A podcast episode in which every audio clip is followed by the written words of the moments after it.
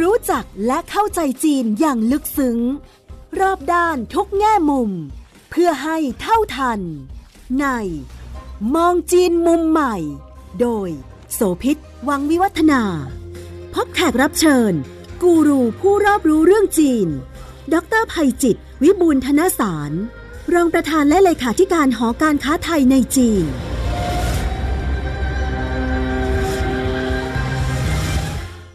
สวัสดีค่ะ ต้อนรับคุณผู้ฟังทุกท่านมาพบกับมองจีนมุมใหม่ทางไทย PBS Podcast ค่ะ 上午十时三十分，习近平等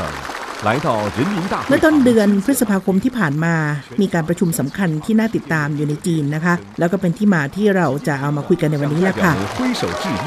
นั่นก็คือ 同大家 การประชุมสมัชชาเพื่อมิตรภาพแห่งสมาคมชาวจีนพ้นทะเลทั่วโลกครั้งที่ 10 ค่ะ ทางจีนเขาก็มีการจัดประชุมเป็นกิจกรรมนี้สม่ำเสมอนะคะ รอบนี้เป็นรอบที่ 10 แล้ว อยากจะชวนคุณผู้ฟังมาติดตาม ก็คือมาดูเรื่องของนโยบายจีนที่มีต่อเรื่องของคนจีน ซึ่งทั้งอพยพโยกย้ายการโยกย้ายถิ่นฐานไปอยู่ต่างประเทศ เป็นหลายชั่วรุ่นอายุคน เป็นนับร้อยร้อยปีหรืออื่นใดเนี่ย วันนี้เวลาเปลี่ยนไปแล้ว จีนมีนโยบายการเปิดประเทศมากขึ้น เขาก็อ้าแขนรับคนที่อยู่ไกลบ้านเนี่ยกลับไปหลายรูปแบบนะคะ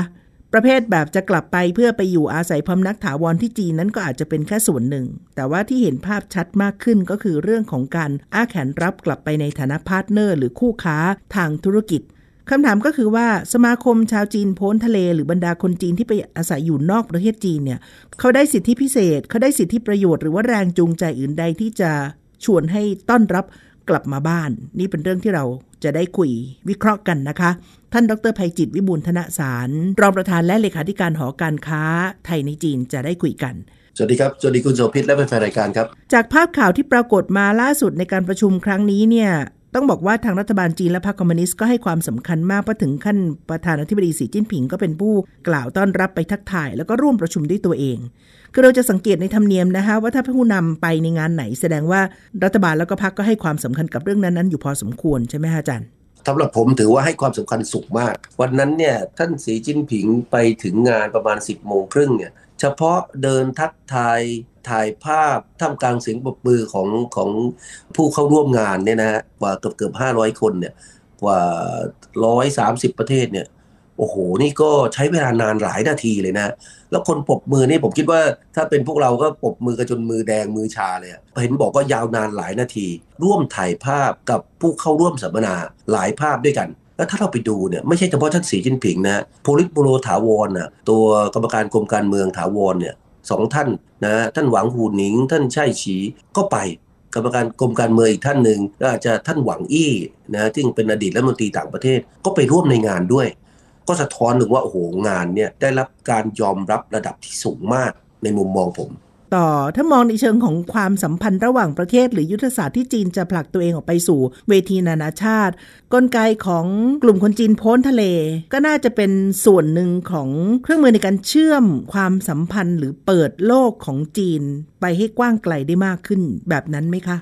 ผมคิดว่าจีนเนี่ยเก่งในในมิติในมุมมองแบบนี้ คือถ้าเรามอง 4-50 ปีก่อนเนี่ย เราจะเห็นคนจีนเนี่ยมีแต่ออกนอกประเทศถูกไหมฮะค่ะ เพราะในประเทศอาจจะยากจนยังลำบากแร้นแค้น แม้กระทั่งเริ่มเปิดประเทศแล้วเนี่ยหลายๆคนที่ได้ทุนการศึกษานะไปศึกษาต่อต่างประเทศ ก็ยังไปเป็นเหมือนที่บ้านเราชอบพูดเลยเป็นโรบินฮูดนะไปตกทองอยู่ในต่างประเทศ เยอะแยะไปหมด แต่จีนเนี่ยเขามุ่งมั่นมากเขามีความเชื่อมั่นว่าเลือดข้นกว่าน้ำเขาเชื่อว่า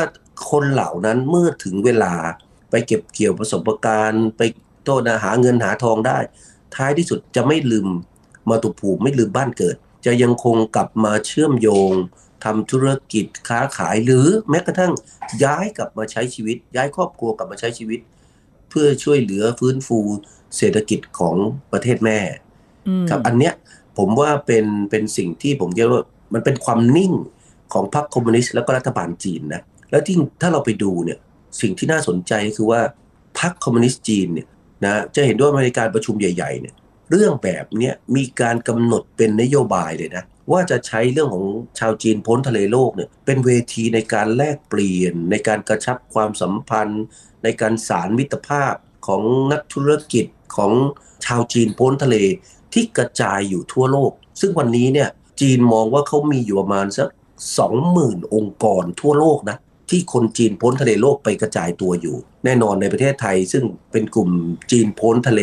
ที่มากที่สุด ต่อหนึ่งประเทศเนี่ยก็มีหลายองค์กรตระกูลแท้อื่น ๆ อะไรต่างๆ ในบ้านเราที่เราเห็น หรือแม้กระทั่งองค์กรที่เป็นลักษณะไทยจีนทั้งด้านเศรษฐกิจการเมืองที่เราเห็นในบ้านเราเนี่ยดังนั้นเราจึงเห็นอะไรรู้ไหมพรรคคอมมิวนิสต์จีนกำหนดเป็นนโยบาย คือเขาให้ความสำคัญขนาดผู้นำมาอย่างที่คุณโสภิตว่าไม่พอเขากำหนดเป็นนโยบายว่าเฮ้ย พักนะต้องมีหน้าที่ในการที่จะส่งเสริม ต้องยกระดับกิจกรรมของชาวจีนพ้นทะเลเหล่านี้นะแล้วก็มุ่งหวังให้ชาวจีนพ้นทะเลเหล่านี้เป็นขุมกำลังในการที่จะช่วยกลับมาฟื้นฟูมาสารสัมพันธ์ให้กับประเทศของเขา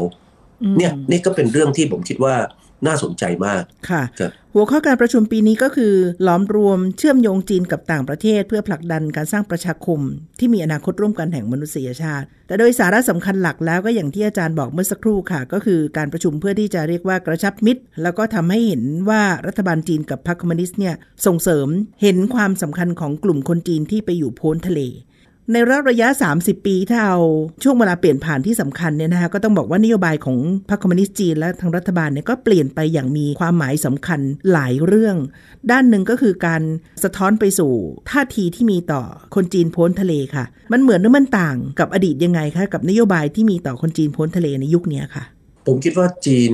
ในภาพใหญ่เนี่ยเขาเขาไม่ได้มองชาวจีนพ้นทะเลเหล่านั้นนะแตกต่างไปจากเดิม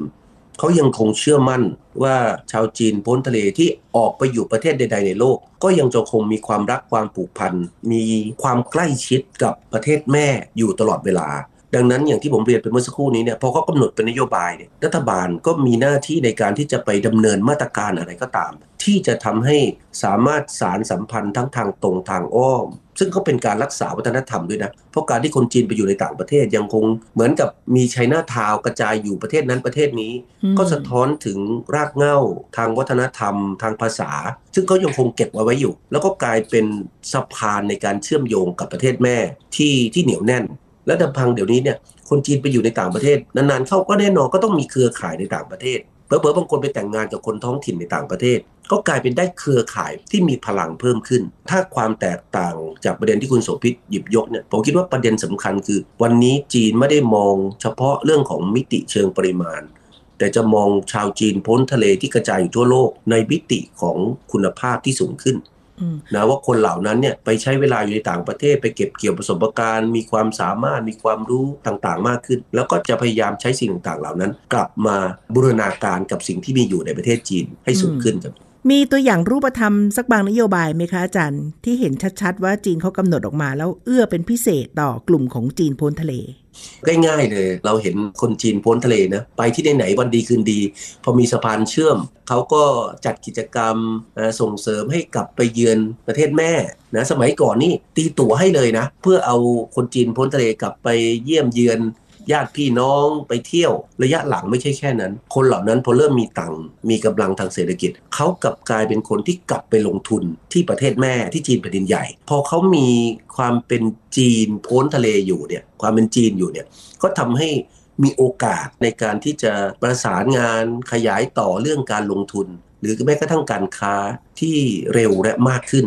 แล้วเราจึงเห็นธุรกิจเอาให้เห็นภาพชัดเจนเลยนะ อย่างแม้กระทั่งอย่างไต้หวันเนี่ย ถ้าในมุมมองด้านหนึ่งก็เหมือนจีนพ้นทะเลใช่ไหมฮะที่ไปอยู่ในต่างประเทศ แต่จริงๆแล้วเขาก็ถือว่านี่เป็นจีนเดียว เป็นประเทศเดียวกัน แต่ว่าไปอยู่นอกจีนเป็นดินใหญ่กรณีอย่างเนี้ยเวลาคนไต้หวันพอเริ่มวัยง่ายมีชีวิตความเป็นอยู่ที่ดีกว่า ในช่วงต้นมีกำลังเงิน ก็ย้อนกลับมาอยากจะมาลงทุนที่จีนแผ่นดินใหญ่ เวลาเข้ามาลงทุนเนี่ยเราจะเห็นได้ว่ารัฐบาลจีนเนี่ยอำนวยความสะดวก คือถ้าเป็นคนบอกว่าไม่ถูกกันไม่นั่นเขาก็ปฏิเสธไม่อยากให้มาลงทุนถูกไหม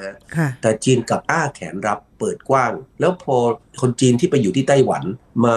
ประสบความสำเร็จในการขยายธุรกิจในจีนแผ่นดินใหญ่ ก็เห็นเลยว่าโอ้จีนในวันนี้เนี่ยนะมันเปลี่ยนไป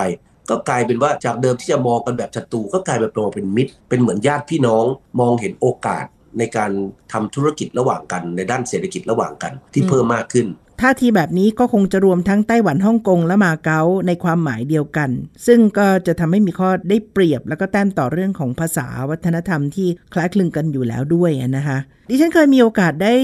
พบกับบรรดาลูกหลานจีนพ้นทะเล อันนี้เป็นกลุ่มนักธุรกิจลงทุนก็น่าจะสักหลายปีมาแล้วเกือบสิปีเหมือนกันนะคะ คุยแลกเปลี่ยนกันช่วงสั้น ๆ ที่น่าสนใจค่ะคุณผู้ฟัง ปรากฏว่ากลุ่มนี้เป็นคนหนุ่มสาวนะ เป็นกลุ่ม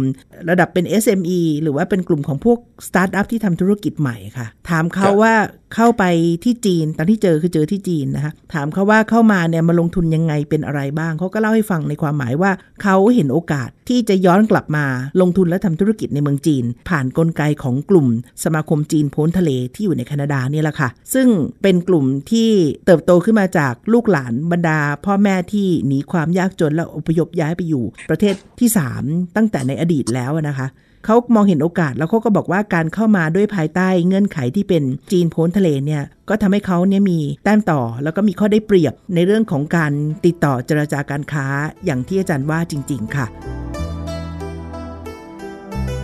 นั่นเป็นแค่ตัวอย่างหนึ่งของเหตุการณ์ที่เกิดขึ้น ทีนี้ถ้าถามอาจารย์ว่า เอ๊ะ ตอนนี้เนี่ยจะว่าไปแล้วจีนเขาก็ทำการค้ากับทุกชาตินะไม่ว่าจะเป็นสายเลือดจีนหรือไม่จีนก็ตามเนี่ย มันมีความต่างยังไง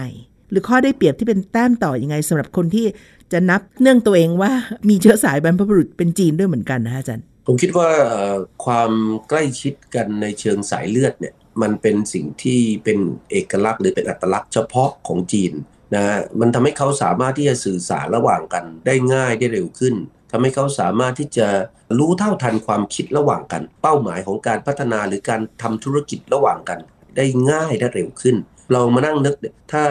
จีนพ้นทะเลที่มาอยู่เมืองไทย ไม่เคยสารสัมพันธ์ใด ๆ ไว้กับจีนเป็นดินใหญ่ เราก็ไม่ได้รับรู้การเปลี่ยนแปลงที่เกิดขึ้นในเมืองจีน จีนก็ไม่ได้รับรู้การเปลี่ยนแปลงที่เกิดขึ้นในเมืองไทย แต่พอมีการสารสัมพันธ์ติดต่อกันอยู่เป็นประจำ ความสัมพันธ์ส่วนบุคคล โดยเฉพาะยิ่งที่ผ่านวัฒนธรรมที่ที่เหมือนกันที่คล้ายคลึงกันเนี่ยมันก็ทำให้สองฝ่ายเนี่ยใกล้ชิดกันได้มากและเร็วขึ้น ผมคิดว่าเป็นพื้นฐานสำคัญสำหรับโลกการค้าและการลงทุนในระดับระหว่างประเทศเพราะนั้นว่าง่ายเหมือนกับมองตาแล้วรู้ใจ การตัดสินใจการทำอะไรระหว่างกันเนี่ยมันก็รวดเร็วทันใจอาจจะมีตัวเสริมที่ช่วยให้มีแต้มต่อและมีความได้เปรียบเพิ่มมากขึ้น ถ้าเขาสามารถจะสื่อสารเป็นภาษาจีนได้ด้วยนะคะ นอกเหนือจากการใช้ภาษาอังกฤษไหมคะอาจารย์ เรื่องภาษาและวัฒนธรรม อันนี้เป็นเป็นพื้นฐานเป็นหัวใจเลยนะ เราจะเห็นเรื่องของภาพการค้า หรือว่าความร่วมมือด้านเศรษฐกิจอะไรก็ตามเนี่ย เวลามันอยู่บนพื้นฐานด้านภาษาและวัฒนธรรมที่ใกล้เคียงหรือหรือเป็นอันหนึ่งอันเดียวกันเนี่ยมันจะสามารถต่อยอดได้อย่างรวดเร็ว ก็เหมือนกับคนไทยเหมือนกันนะ่ะเราสังเกตไหมเราซื้อขายเราทำธุรกิจกับคนไทยด้วยกันเองนะมันพูดจาภาษาเดียวกันมีวัฒนธรรมคล้ายคลึงกัน มันก็เกิดขึ้นเร็วขึ้น เพียงแต่อันนี้เนี่ยมันเกิดขึ้นในภาพของข้ามพรมแดน แต่มันอยู่บนพื้นฐานของวัฒนธรรมเดียวกัน มันก็เลยทำให้เป็นแต้มต่อที่เหนือกว่า ของคนกลุ่มอื่นๆครับค่ะ ในรายงานการประชุมของสมัชชาผู้แทนพรรคคอมมิวนิสต์จีน ครั้งที่ 20 ก็ระบุเป็นนโยบายเหมือนอย่างที่อาจารย์พจิตบอกเมื่อสักครู่ด้วยนะคะว่าก็จะต้องมีการส่งเสริมและยกระดับกิจการชาวจีนพ้นทะเล เพื่อให้เป็นขุมพลังที่มีความมุ่งมั่นร่วมกัน ฟื้นฟูความเจริญรุ่งเรืองของประเทศชาติ วิธีการบริหารปกครองของระบอบสังคมนิยมของพรรคคอมมิวนิสต์จีนเนี่ยพอออกมาเป็นนโยบายปั๊บ ชัด และบอกว่านี่คือหนึ่งในสิ่งที่ทางพักให้ความสำคัญ มันส่งผลกระเพื่อม แล้วมันกลายเป็นลูกนำที่ทำให้บรรดา ผู้ใต้บังคับบัญชาและลูกตามเนี่ยพรึบไปในทิศทางเดียวกันต่อเรื่องนี้ยังไงคะอาจารย์คืออย่างนี้ในเมืองจีนเนี่ยมีสองส่วนที่เกี่ยวข้องกับข้อสังเกตของคุณโสภิตตรงนี้ที่น่าสนใจ อันแรกระบบการเมืองเขานำเศรษฐกิจ เพราะฉะนั้นในมิติทางการเมืองเนี่ยถ้าพรรคคอมมิวนิสต์กำหนดอะไรนะ การดำเนินการในมิติเชิงเศรษฐกิจที่อยู่บนพื้นฐานของเสถียรภาพความมั่นคงเหล่านี้นะมันก็จะเกิดขึ้นง่าย ประการที่ 2พักเนี่ยเป็นคนกำหนดนโยบาย เพราะนั้นเวลาพักกำหนดนโยบายถามว่าใครนำไปปฏิบัติ หลักการของเขาคือการส่งไม้ต่อไปให้รัฐบาลเป็นคนกำหนดเพราะฉะนั้นไอ้หน่วยงานลักษณะแบบนี้มันจะมีมิติพิเศษนะที่เขาสามารถที่จะไปพบกับผู้ใหญ่ในพรรคคอมมิวนิสต์จีน ตั้งแต่ระดับโทษนะปักกิ่ง ตัวตัวพรรคคอมมิวนิสต์กลางไล่ไปจนถึงระดับมณฑลมหานคร ลงไปถึงระดับตำบลได้เลย ถ้าระดับแต่ละระดับเขาต้องการเชื่อมนะ ลักษณะตรงนี้ผมคิดว่ามันทำให้วายง่ายมันเหมือนกับพอมีนโยบายปุ๊บมีกลไกในการรองรับ แล้วก็ทำให้สามารถอย่างที่ผมเรียนว่าออกมาตรการในการดำเนินการให้เกิดเป็นรูปธรรมได้เพราะฉะนั้นเขาไม่ใช่แบบว่าตั้งขึ้นไว้แล้ว เท่ๆหรูๆแล้วก็ไม่มีการดำเนินการใด ๆ แต่ของเขามีกลไกในการผลักดันเรื่องเหล่านี้อย่างเป็นระบบ เพราะนั้นกลับกลายเป็นว่ารัฐบาลเนี่ยพอพรรคคอมมิวนิสต์เขากำหนดนโยบายมารัฐบาลคุณต้องไปดำเนินการ เพราะจะต้องมีการรายงานความคืบหน้า จะต้องอะไรต่างเป็นผลงานของรัฐบาล ว่าคุณได้ไปทำสิ่งต่างๆ เหล่านี้ สอดคล้องกับพรรคคอมมิวนิสต์กลาง มีการกำหนดเป็นนโยบายเอาไว้ เรื่องแบบเนี้ยก็เป็นเรื่องที่น่าสนใจที่ผมคิดว่าบ้านเราควรเรียนรู้เช่นเดียวกัน แสดงว่าพอถูกให้ความสำคัญโดยพรรคคอมมิวนิสต์ มันก็เหมือนกับจะมี fast track หรือมีช่องทางพิเศษ หรือมีสิ่งที่เรียกว่าเป็นสะพานเชื่อมเบิกทางที่ทำให้การมีสัมพันธ์กันเนี่ย ง่ายและสะดวกขึ้นมากกว่ากำหนดเป็นแค่นโยบายต่างประเทศหลัก ๆ กว้าง ๆ เอาไว้แบบนั้นไหมคะ ครับคือคือระบบของจีนอย่างที่ผมเรียนไป ตัวพรรคคอมมิวนิสต์เป็นคนกำหนดนโยบายใช่ไหมแล้วพอกำหนดนโยบายที่ตัวแม้กระทั่งตัวผู้นำเขาเห็นถึงหรือตระหนักถึงความสำคัญ เขาก็ออกเป็นนโยบายเหล่านั้นให้ชัดเจน เพื่อส่งไม้ต่อไปให้รัฐบาลดังนั้นรัฐบาลมีหน้าที่นำไปปฏิบัติ เมื่อปฏิบัติแล้วต้องรายงานผลให้พักรับทราบ ว่าไอ้นโยบายที่มีการกำหนดเขาไล่เรียงข้อกันได้เลยนะ ว่าในข้อเหล่านี้คุณนำไปปฏิบัติแล้วมีผลอะไรเกิดขึ้นอืมนี่คือความท้าทายที่นายกรัฐมนตรีในแต่ละปีเนี่ยนะจะต้องรายงานความคืบหน้าให้มันเกิดขึ้นอย่างเป็นรูปธรรมครับ คุณกำลังฟัง มองจีนมุมใหม่ ทางไทย PBS Podcast การที่ทั้งพักแล้วก็รัฐบาลจีนให้ความสำคัญกับสมาคมชาวจีนโพ้นทะเล ส่วนหนึ่งมันก็เนื่องมาจากของจำนวนปริมาณอย่างที่ว่าไหมคะที่อาจารย์บอกเองว่า มากกว่า 20,000 องค์กรทั่วโลกนี่ก็ถือเป็นขุมพลังมหาศาลที่เรียกว่าจับไม้จับมือกันดีๆก็ทำให้จีนเนี่ยเข้าไปสู่แทรกซึมอยู่ในทุกภูมิภาคในโลกได้อย่างสบายๆเลย เป็นสะพานมิตรภาพที่ทำให้ไปได้สะดวกขึ้นค่ะถูกครับ มันเท่ากับว่าจีนมีโครงข่ายเหมือนกับถนนหนทาง ในการที่จะไปเชื่อมเพื่อเข้าสู่ทุกซอกทุกมุมของโลกเอาไว้ได้ ขึ้นอยู่กับว่าเขาจะไปใช้ประโยชน์จากถนนเส้นไหนอืมนะฮะผ่านสมาคมองค์กรที่เขามีอยู่เพราะฉะนั้นเขาจะต้องอย่างที่บอกอะพอเป็นนโยบายปุ๊บอ้าวจะต้องมีการสารสัมพันธ์กับ 20,000 องค์กรเหล่านี้ใช่ไหมนั้นจะต้องใช้เงินงบประมาณ จะต้องใช้คนจะต้องมีการดำเนินกิจกรรมถูกไหมฮะเรื่องเหล่านี้มันเกิดขึ้นแล้วว่าเสมือนเป็นอัตโนมัติ เพราะรัฐบาลก็บอกว่าอ้าวในเมื่อมอบเป็นนโยบายเขาจะต้องเป็นนำไปปฏิบัติเขาก็จะต้องใช้งบประมาณเขาก็ต้องจัดสรรงบประมาณทรัพย์จัดสรรทรัพยากรเพื่อสิ่งต่างๆ เหล่านี้ให้เกิดขึ้นค่ะ เราจึงเห็นโอ้โหหลายสิ่งมันมันเปลี่ยนไปอย่างรวดเร็ว ก็เพราะลักษณะแบบเนี้ยครับ ย้อนกลับมาดูถึงเมืองไทย คือถ้าจะว่าไปแล้วคนที่ออกไปอยู่นอกประเทศไม่ว่าชาติไหนก็ตามเนี่ยหลายคนประสบความสำเร็จ หลายคนก็เป็นคนเก่ง หลายคนเป็นถึงระดับนำไม่ว่าจะเป็นนักธุรกิจหรือเป็นผู้นำในองค์กรส่วนย่อยๆ ในต่างประเทศนั้น เพราะที่เมืองไทยเนี่ยเราก็มีคนไทยจำนวนไม่น้อย ออกไปอยู่ต่างประเทศเช่นเดียวกัน และมีความสามารถเป็นที่ได้รับการยอมรับ บางยุคบางสมัยถึงบอกว่า เรามีภาวะสมองไหล คือคนดีคนเก่งไม่ได้อยู่เมืองไทย แต่ว่าไปเติบโตอยู่เมืองนอกอะในด้านหนึ่งถ้าเรียนรู้จากแนวทางแบบนี้ ใช้นโยบายดึงคนกลับมาบ้านเพื่อกลับมาพัฒนาประเทศไทยค่ะ อาจารย์คิดว่าเราเรียนรู้สิ่งนี้ในเรื่องไหนได้บ้างคะผมคิดว่าขนาดเราคิดไม่ต้องคิดอะไรมากนะ ขนาดจีนเนี่ยเขามีประชากรตั้งพันสี่ร้อยกว่าล้านคน เขายังตระหนักถึงความสำคัญของชาวจีนที่ไปอยู่ในต่างประเทศนั้นเราเนี่ยเรามีอยู่แค่ 70 ล้าน เราแค่หนึ่งใน 20 ของเขา แล้วเราก็พูดเสมอว่าเราเนี่ยขาดแคลนคนทั้งในเชิงปริมาณ เชิงคุณภาพ ดังนั้นผมคิดว่าเราต้องบริหารจัดการเครือข่ายของบุคลากร และทรัพยากรของเราที่อยู่ในต่างประเทศให้ดีเพิ่มขึ้น เรามีคนที่จะเป็นทั้งนักธุรกิจที่ไปประสบความสำเร็จในต่างประเทศ บางคนก็อาจจะเป็นนักวิชาการ หรือแม้กระทั่งอาจจะเป็นตอนหลังเราพูดถึงคนที่มีพรสวรรค์นะที่เราอยากจะมาต่อยอดไปสู่อุตสาหกรรมสมัยใหม่เนี่ยค่ะเรื่องแบบเนี้ยผมคิดว่ายังไงก็ตามเนี่ย ถ้าเราคิดว่าเลือดข้นกว่าน้ำเหมือนกันนะ เราก็ต้องพยายามใช้ประโยชน์จากคนไทย โพ้นทะเลเหล่านั้นให้เพิ่มมากขึ้น แล้วคนเหล่านั้นผมเชื่อนะเขาก็ต้องมีความรักชาติ เชกเช่นเดียวกับคนไทยที่อยู่ที่ประเทศไทยครับเนี่ยตอนนี้เข้าอยู่ในกระแสนะคะ เป็นช่วงระหว่างของการฟอร์มรัฐบาลใหม่ที่เรียกว่ามีความเปลี่ยนแปลงหลายอย่างที่น่าสนใจ ถ้าเป็นข้อสังเกตหรือเป็นข้อเสนอสำหรับการวางนโยบายเรื่องนี้ ที่จะทำให้เกิดผลระยะยาวขึ้นมา และเป็นประโยชน์กับประเทศไทยค่ะอาจารย์คิดว่ารัฐบาลใหม่ควรต้องเอาประเด็นอะไรไปครุ่นคิดบ้าง ไปทำนโยบายไปทำหลักการ แล้วก็ลงมือปฏิบัติให้มันเป็นจริงบ้าง เพื่อจะได้ใช้ประโยชน์จากกลุ่มคนไทยที่อยู่พ้นทะเลคะ ครับเราเราควรสร้างสมดุลของการบริหารจัดการเรื่องทรัพยากรของเรา อย่ามุ่งเน้นเฉพาะภายในประเทศเท่านั้น แต่ขยายกรอบไปใช้ประโยชน์จากทรัพยากรของเรา โดยเฉพาะยิ่งคนไทยพ้นทะเลเหล่านี้นให้เพิ่มมากขึ้นคู่ขนานกันไป ผมเชื่อว่ามีแต่กำไรไม่มีขาดทุน มีแต่ได้รับประโยชน์ ไม่มีความเสียหายใด ๆ ที่จะเกิดขึ้น หรือค่าใช้จ่าย หรือความท้าทายอะไรที่เกิดขึ้นเนี่ยมันก็จะเป็นส่วนน้อย เมื่อเปรียบเทียบกับผลประโยชน์ของชาติที่จะได้รับในระดับที่สูงขึ้น โดยเฉพาะยิ่งในมิติเชิงคุณภาพครับ อันนี้น่าจะเป็นเรื่องที่มีหลายประเด็นสามารถจะไปทำต่อได้ แล้วก็เป็นความท้าทายด้วยเหมือนกันค่ะส่งท้ายค่ะ สิ่งที่เราได้เห็นจากการขับเคลื่อนของจีนเรื่องนี้ ก็เรียกว่าคงจะต้องสารต่อไปสำหรับเรื่องของการกระชับความสัมพันธ์ และการใช้เวทีกลไกการเคลื่อนนโยบายต่างๆ ที่ทางจีนอยากจะส่งออกไป สู่โลกผ่านเครือข่ายของสมาคมชาวจีนโพ้นทะเล ที่มีการประชุมมาถึง 10 ครั้งแล้วด้วย แล้วก็จีนก็จัดเป็นเจ้าภาพเนี่ยค่ะ มีประเด็นอะไรคะที่อาจารย์อยากจะเล่าให้ฟังหรือได้เป็นข้อ สังเกตจากกิจกรรมล่าสุดที่เกิดขึ้นครั้งนี้ค่ะ ผมคิดว่าเราเรียนรัดเลยจากจีนง่ายและเร็วพรรคคอมมิวนิสต์จีนเขาดำเนินการอย่างไร เราไปดึงนโยบายเอาแนวทางการดำเนินการของเขาที่มีอยู่เนี่ยนะ มาศึกษา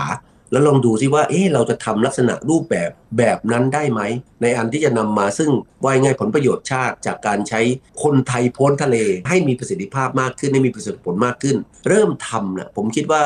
ระยะแรกอาจจะติดขัดหรือมีปัญหาอยู่บ้าง เพราะว่าบางทีคนไทยก็กระจายอยู่ที่นู่นที่นี่ไปหมด แต่เราก็มีสถานทูตของเรา กระจายสถานกงศุลกระจายอยู่ทั่วโลก ผมว่าถ้าเรารับรู้ข้อมูลแล้วใช้ประโยชน์จากเขาได้สัก 80%นี่ก็โอ้มากมายมหาศาล และผมเชื่อว่าเศรษฐกิจของประเทศไทย หรือแม้กระทั่งมิติในเรื่องของความมั่นคงทางด้านสังคมของประเทศไทยนะ การได้รับการยอมรับในในวงกว้างเหมือนกับที่เราก็มีแทนที่จีนเขาบอกเขามีไชน่าทาวเราก็มีไทยทาวนะกระจายอยู่ในหลายหัวเมืองในโลก ต่อไปเราจะจัดกิจกรรม เราจะทำอะไรต่างๆที่ยกระดับภาพภาพลักษณ์ของประเทศไทย ของวัฒนธรรมไทยให้มันสูงขึ้นไปอีก มันก็จะสามารถใช้ประโยชน์จากเครือข่ายต่างๆ ที่เรามีอยู่เหล่านี้เป็นทุน แล้วเราก็สารต่อให้มันสูงขึ้นให้มันดีขึ้นทำอย่างต่อเนื่องอะผมคิดว่าจะทำให้ประเทศไทยนะ มีที่ยืนในเราบอกว่าเวทีโลกอย่างอย่างสมศักดิ์ศรีอย่างสง่างามครับ สิ่งที่อาจารย์พูดทำให้ดิฉันนึกเพิ่มเติมไปถึงเรื่องหนึ่งว่า ถ้ารณรงค์การส่งเสริม soft power ที่จะทำให้คนทั่วโลกรู้จักไทยได้มากขึ้น เครือข่ายของกลุ่มคนไทยที่อยู่ในต่างแดนนี้ก็ถือว่าเป็นเครือข่ายที่มีความสำคัญมากๆทีเดียว เพราะว่าไปอยู่ต่างบ้านต่างเมือง ไม่ได้แค่เพียงว่าใช้ชีวิตเพื่อความอยู่รอดในแต่ละวัน แต่ไปทำหน้าที่เป็นเหมือนกับทูตของประเทศไทย เพื่อได้ไปบอกกล่าว